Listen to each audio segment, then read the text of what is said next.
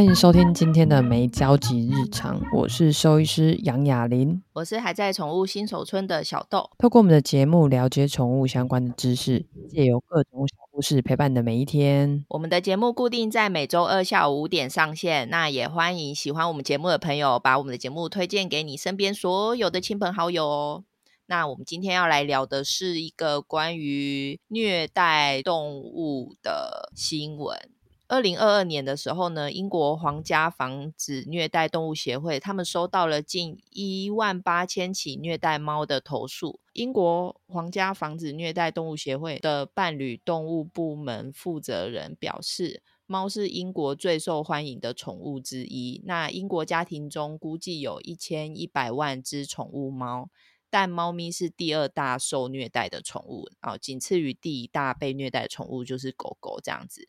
那它有一些数据显示，就是二零二二年的时候，他们接获的一些就是宠物的殴打报告增加了二十二 percent。这份殴打报告呢，在八月份的时候达到了顶峰，就是他们当时就是每天都收到三十五份的殴打报告事件。这样，在二零二二年呢，这个机构的报告里面，在所有虐待行为的投诉中，里面有七十七趴是。呃，属于殴打事件，在台湾的状况呢？台湾的 TSPCA 在二零二二年的受理案件之中呢，被通报的案件有三千三百三十三件，那其中呢，有五百二十三件是猫的案件。他们的调查里面，我有看到一些，就是呃前十名被通报的物种，那第一名就是是狗嘛，然后再就是猫。那里面还有，我就后面就不照排名讲了，就还有老鼠，然后兔子、鸟、猪、乌龟、鸡、羊、鸭，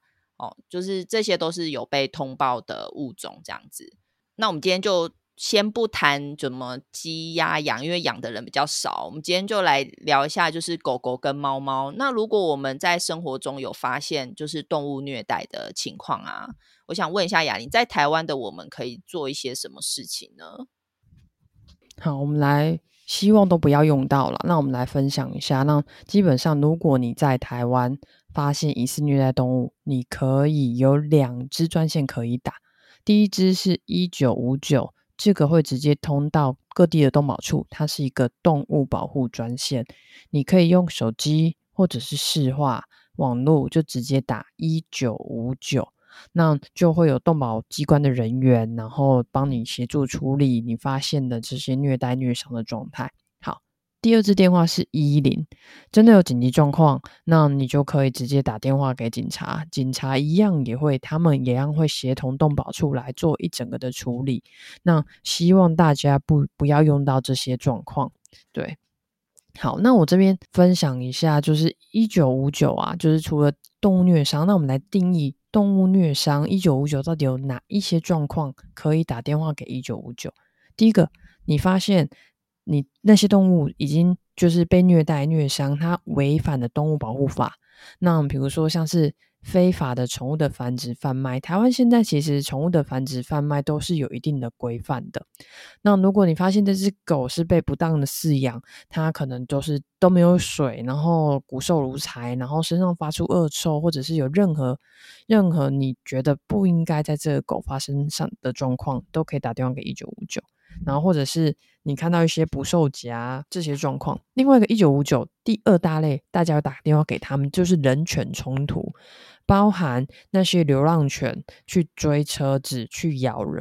那也包含说，哎，一般的狗狗它可能是放养的，那它都没有系上狗绳，或者是一般人在遛狗，它没有系上狗绳，那这些宠物又有一些攻击性，这些有攻击性的宠物它没有戴口罩、嘴套，然后这些防护措施有可能会咬伤人，或者是造成人类或者是你的动物的受伤，都可以打电话给一九五九。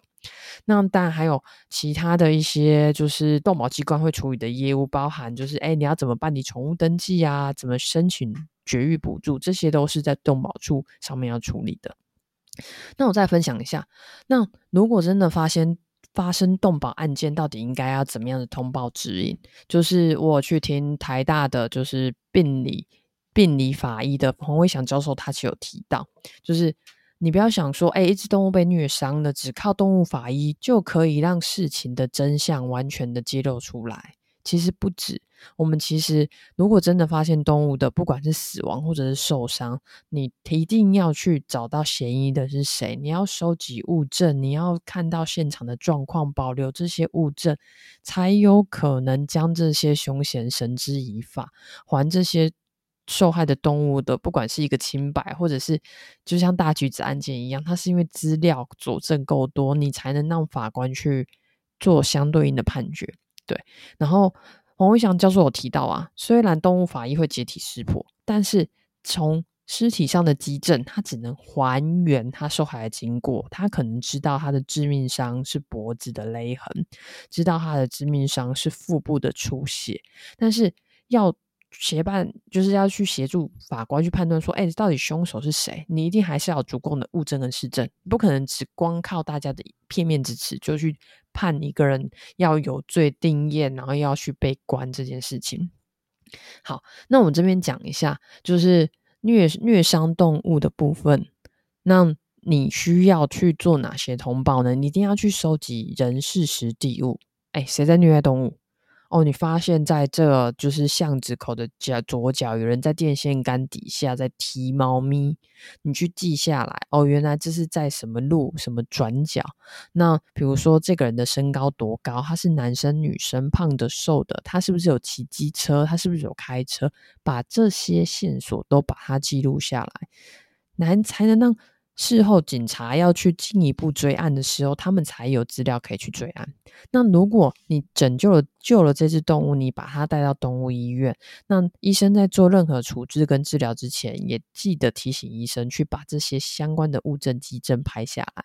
不然，当他伤口一旦刷洗了，然后一旦剃毛了，很多的基证都是会消失的。所以这也是我们这次上课，黄伟强教授有提醒各个兽医师，就是当你看到这只动物疑似被虐伤了，你要做的第一件事情，你要治疗它没错，但你的第一件事情，你其实要把这些基证证都收集下来，因为当日后这个 case 进入判决，它才有机会成为证据，才有机会帮这个就是让让这些加害加害者，然后让这些虐待动物的人被判刑定谳。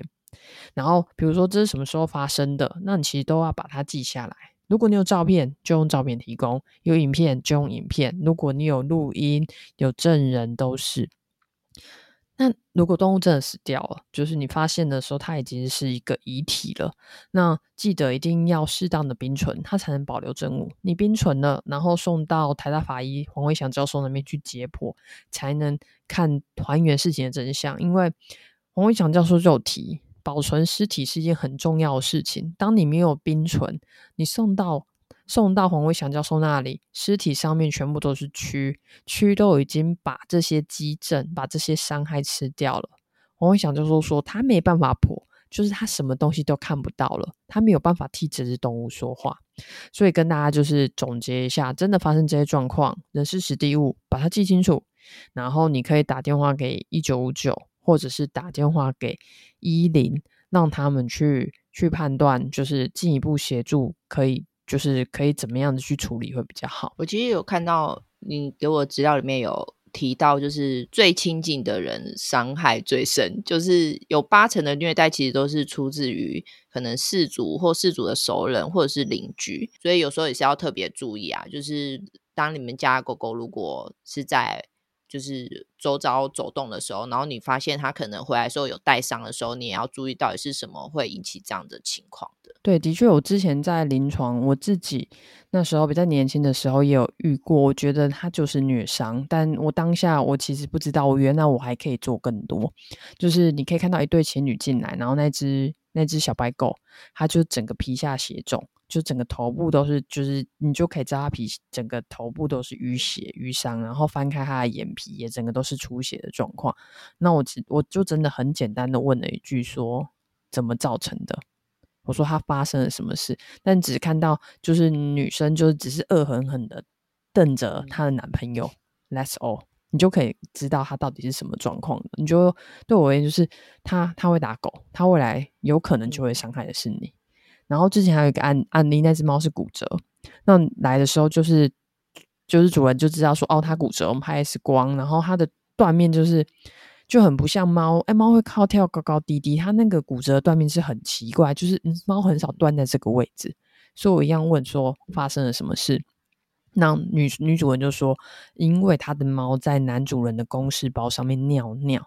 她就直接一拳就拿公事包加那个就是她的手就整个挥过去，猫咪就整个飞出去，你就得到一只骨折的猫咪。所以就像小豆讲的，对啊，都是最亲近的人伤害伤害动物最深。像你们临床的，就是。临床的医生如果遇到这种情形的话，你们也会协助做通报吗？因为我觉得这情况有点蛮尴尬，因为毕竟呃送动物来的人也算是你们的客人，就我觉得这情况有点微妙哎。那如果是临床的话，一般兽医师会怎么处理？嗯，像我之前的经验是因为我其实不知道哦，原来还可以进一步做这样子的处理。那如果是现在的我啦，那我基本上我其实。知道有这个状况，我会确认，就是当当事者的，就是送把动物送来的那个，比如说是女方，就是他不是吃饱那个人，他的状态是不是安全的？那基本上我还是会尊重他，我会跟他讨论。毕竟如果我跟动保机关讲这件事情，然后最后查核起来，那有可能是他是第一个受伤会最严重的。就是如果她的老公或男朋友追究起来，那会不会是怎么样的状况？所以我觉得，就像小豆讲，这其实好难权衡哦。我发现了，我觉得是，那我到底该不该通报？就像人医的啦，人医如果发现是受暴加害妇女的部分，他们其实就会问，他们其实会一而再再三问说：你这个你是不是有任何的紧急状况是要讲？那你是不是有受到家暴？那我们需不需要帮你通报？他其实还是会遵遵。就是遵循当事人的一个意愿，嗯嗯，因为对我看到就是法则里面其实是有提到说，严重的话，其实主管机关是会没收动物，甚至就是要事主完全就是不得饲养它这样子。对，所以其实有的时候那个像你刚才提到那个状况的话，就有可能会会真的连累到。是本来真正在饲养它的饲主，对，就是所以才说，这虽然现在的不管是行政法或刑法、动保法，其实都写得很清楚，但真的走上判决的那些案例，或者是最后不起诉的状态还是居多。你我们大家没有意识到这件事情，然后甚至大家对于养动物的观念不是很好，就像猫为什么会乱尿尿，那有可能是其他味道，你有可能没有给它一个好的猫砂盆。小狗为什么会乱咬乱叫？你好累，他还是要找你玩，那说明就是在我们讲的前面还要社会化的时期，他还需要接触很多东西。那如果你想要一只安静的动的狗狗，那你应该要养的是成年犬，而不是幼犬。就是大家会很容易因为它外表好可爱而养了它，但却没有想到养了它之后，你会带来你要面对的更多的事情，才有可能去造成这些这些伤害。所以基本上，如果他是故意造成的，